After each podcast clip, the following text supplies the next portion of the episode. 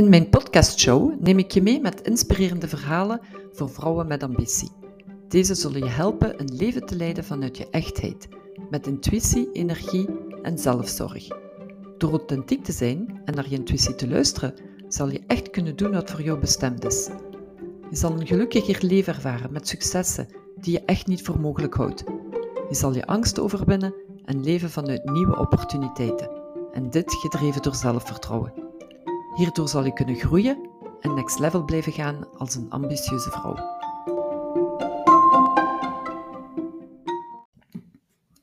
Vandaag vind ik het precies wel nodig om over onze agenda's te spreken. Ik heb het genoemd I manage my agenda, so my agenda can manage me. Ik heb het nu in het Engels gezegd omdat ik het wel uh, iets, uh, ja, iets inspirerender vond. Maar uiteindelijk gaat het over je agenda die, die je managt. En als je dat op de juiste manier gaat doen, dan gaat het ook meer ruimte geven om te denken, waardoor dat je dan ook niet dat gevoel krijgt dat je achter alles aanloopt. En dat je agenda je eigenlijk gaat managen op de juiste momenten.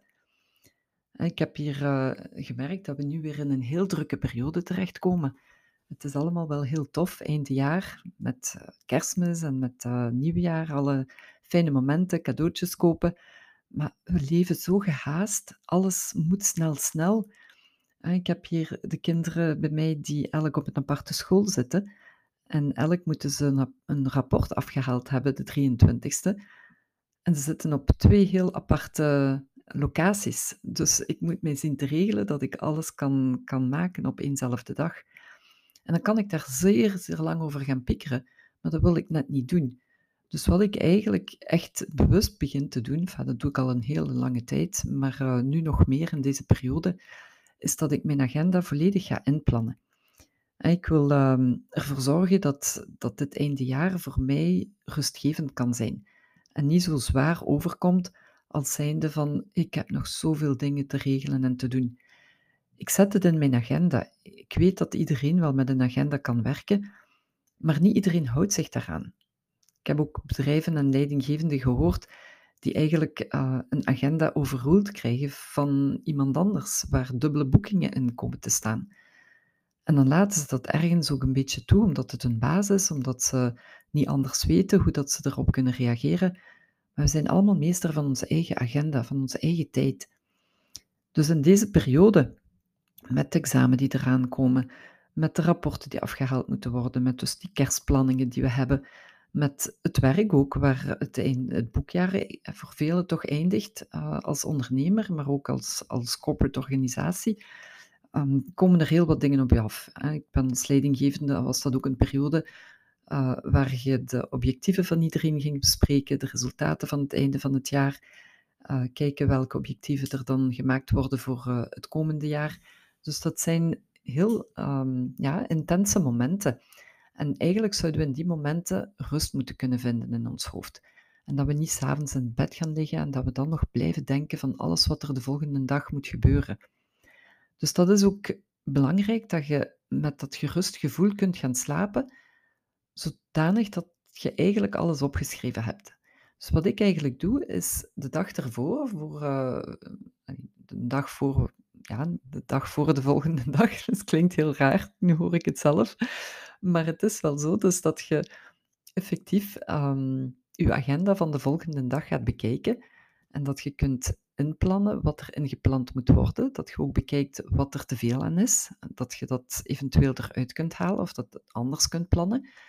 Um, kan ook uiteraard dat je dat dagen op voorhand doet, hè? maar als je merkt van uh, er zijn toch een paar dingen die ik nog moet aanpassen, al is het al een beetje tijd voor mezelf nemen, dat ik tussen de middag een half uurtje kan gaan stappen. Dat had ik nog niet ingepland, dus dat wil ik er toch bij hebben. Of ik wil uh, ervoor zorgen dat ik met uh, een collega toch uh, een vijftiental minuutjes kan spreken. Of dat ik ja, mijn kinderen moet ophalen. Um, want dat had ik niet ingepland. En uiteindelijk maakt dat ook deel uit van, van uw agenda. Hè? Als dat, er allemaal in staat, dan kan, kun je samen ook nachecken van is dat nog altijd van toepassing. En dan kan ik met een gerust hoofd gaan slapen. Dus morgens als je opstaat en je hebt dan weer dat gevoel van, oh, ik heb zoveel te doen vandaag, kun je zeggen, oké, ik hoef er niet aan te denken, want het is mijn agenda die mij gaat managen. elk uur gaat hij mij met een notificatie gaan vermelden van dit komt er nu aan, dus je kunt er u op voorbereiden.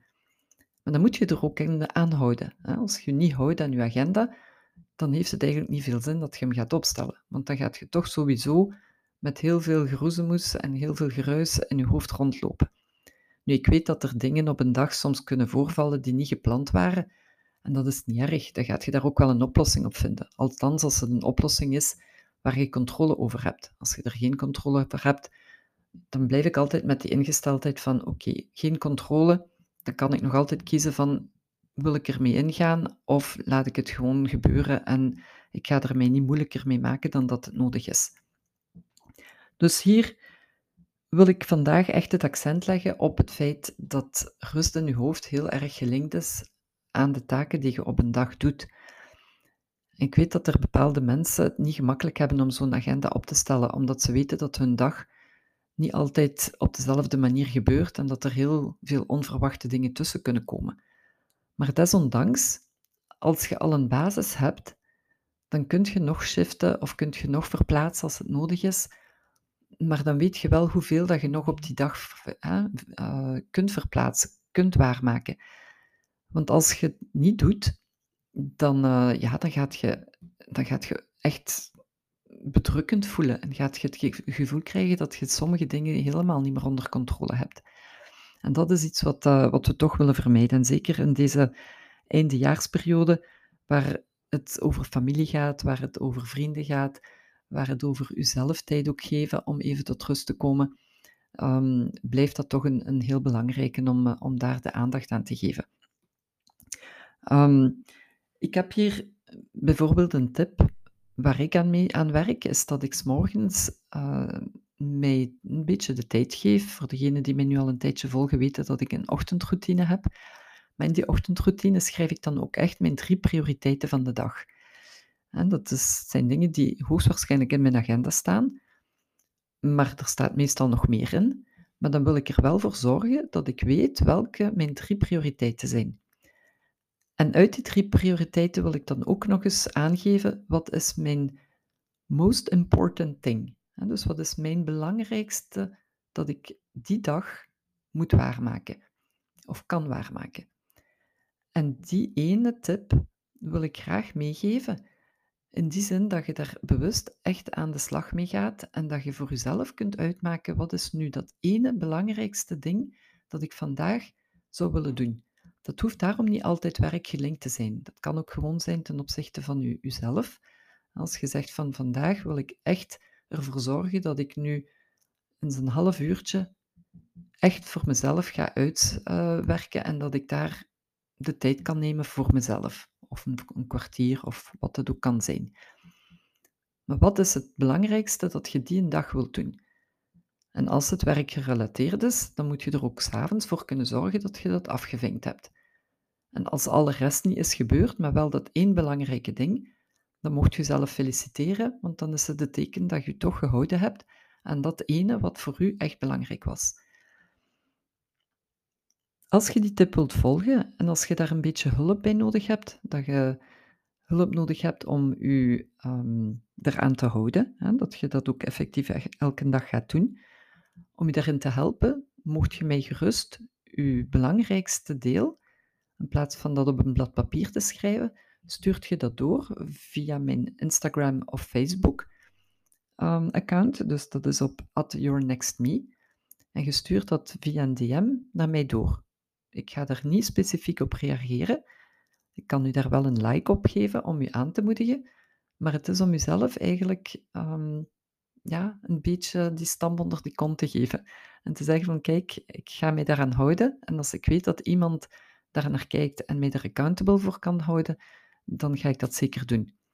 En dan kan je s'avonds dan ook weer terugdenken van, wat was mijn most important thing? Stel dat je het vergeten bent, dan kun je het daar ook elke keer terug gaan opzoeken. Dus ik wens je daar heel veel succes mee. En um, laat het mij zeker weten als ik, uh, als ik u daarbij kan helpen.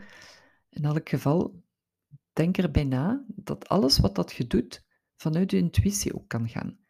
Ik weet dat er ook heel veel rationele mensen zijn, maar elk van ons hebben we een intuïtie. Weten we en kunnen we voelen wat dat er echt belangrijk is. Dus als je het niet altijd vanuit je gevoel weet, dan is het een teken dat je hoofd veel te vol zit. En als die agenda dan opgevuld geraakt, dan kun je dat loslaten en dan kun je echt op je gevoel afgaan en terug naar je agenda kijken en voelen van, is dit nu alles wat dat het moet zijn? Of staat er echt te veel in? Zijn er bepaalde dingen waarvan ik eigenlijk al weet dat dat er niet tussen past? Dus laat je gevoel daarop ingaan en zorg ervoor dat je die meest belangrijke, de most important thing van de dag noteert, samen met je, schema, en dat je van daaruit dan weer met je gevoel en met een rustiger hoofd de dag kunt starten. Heel veel plezier ermee en tot heel binnenkort. Dag.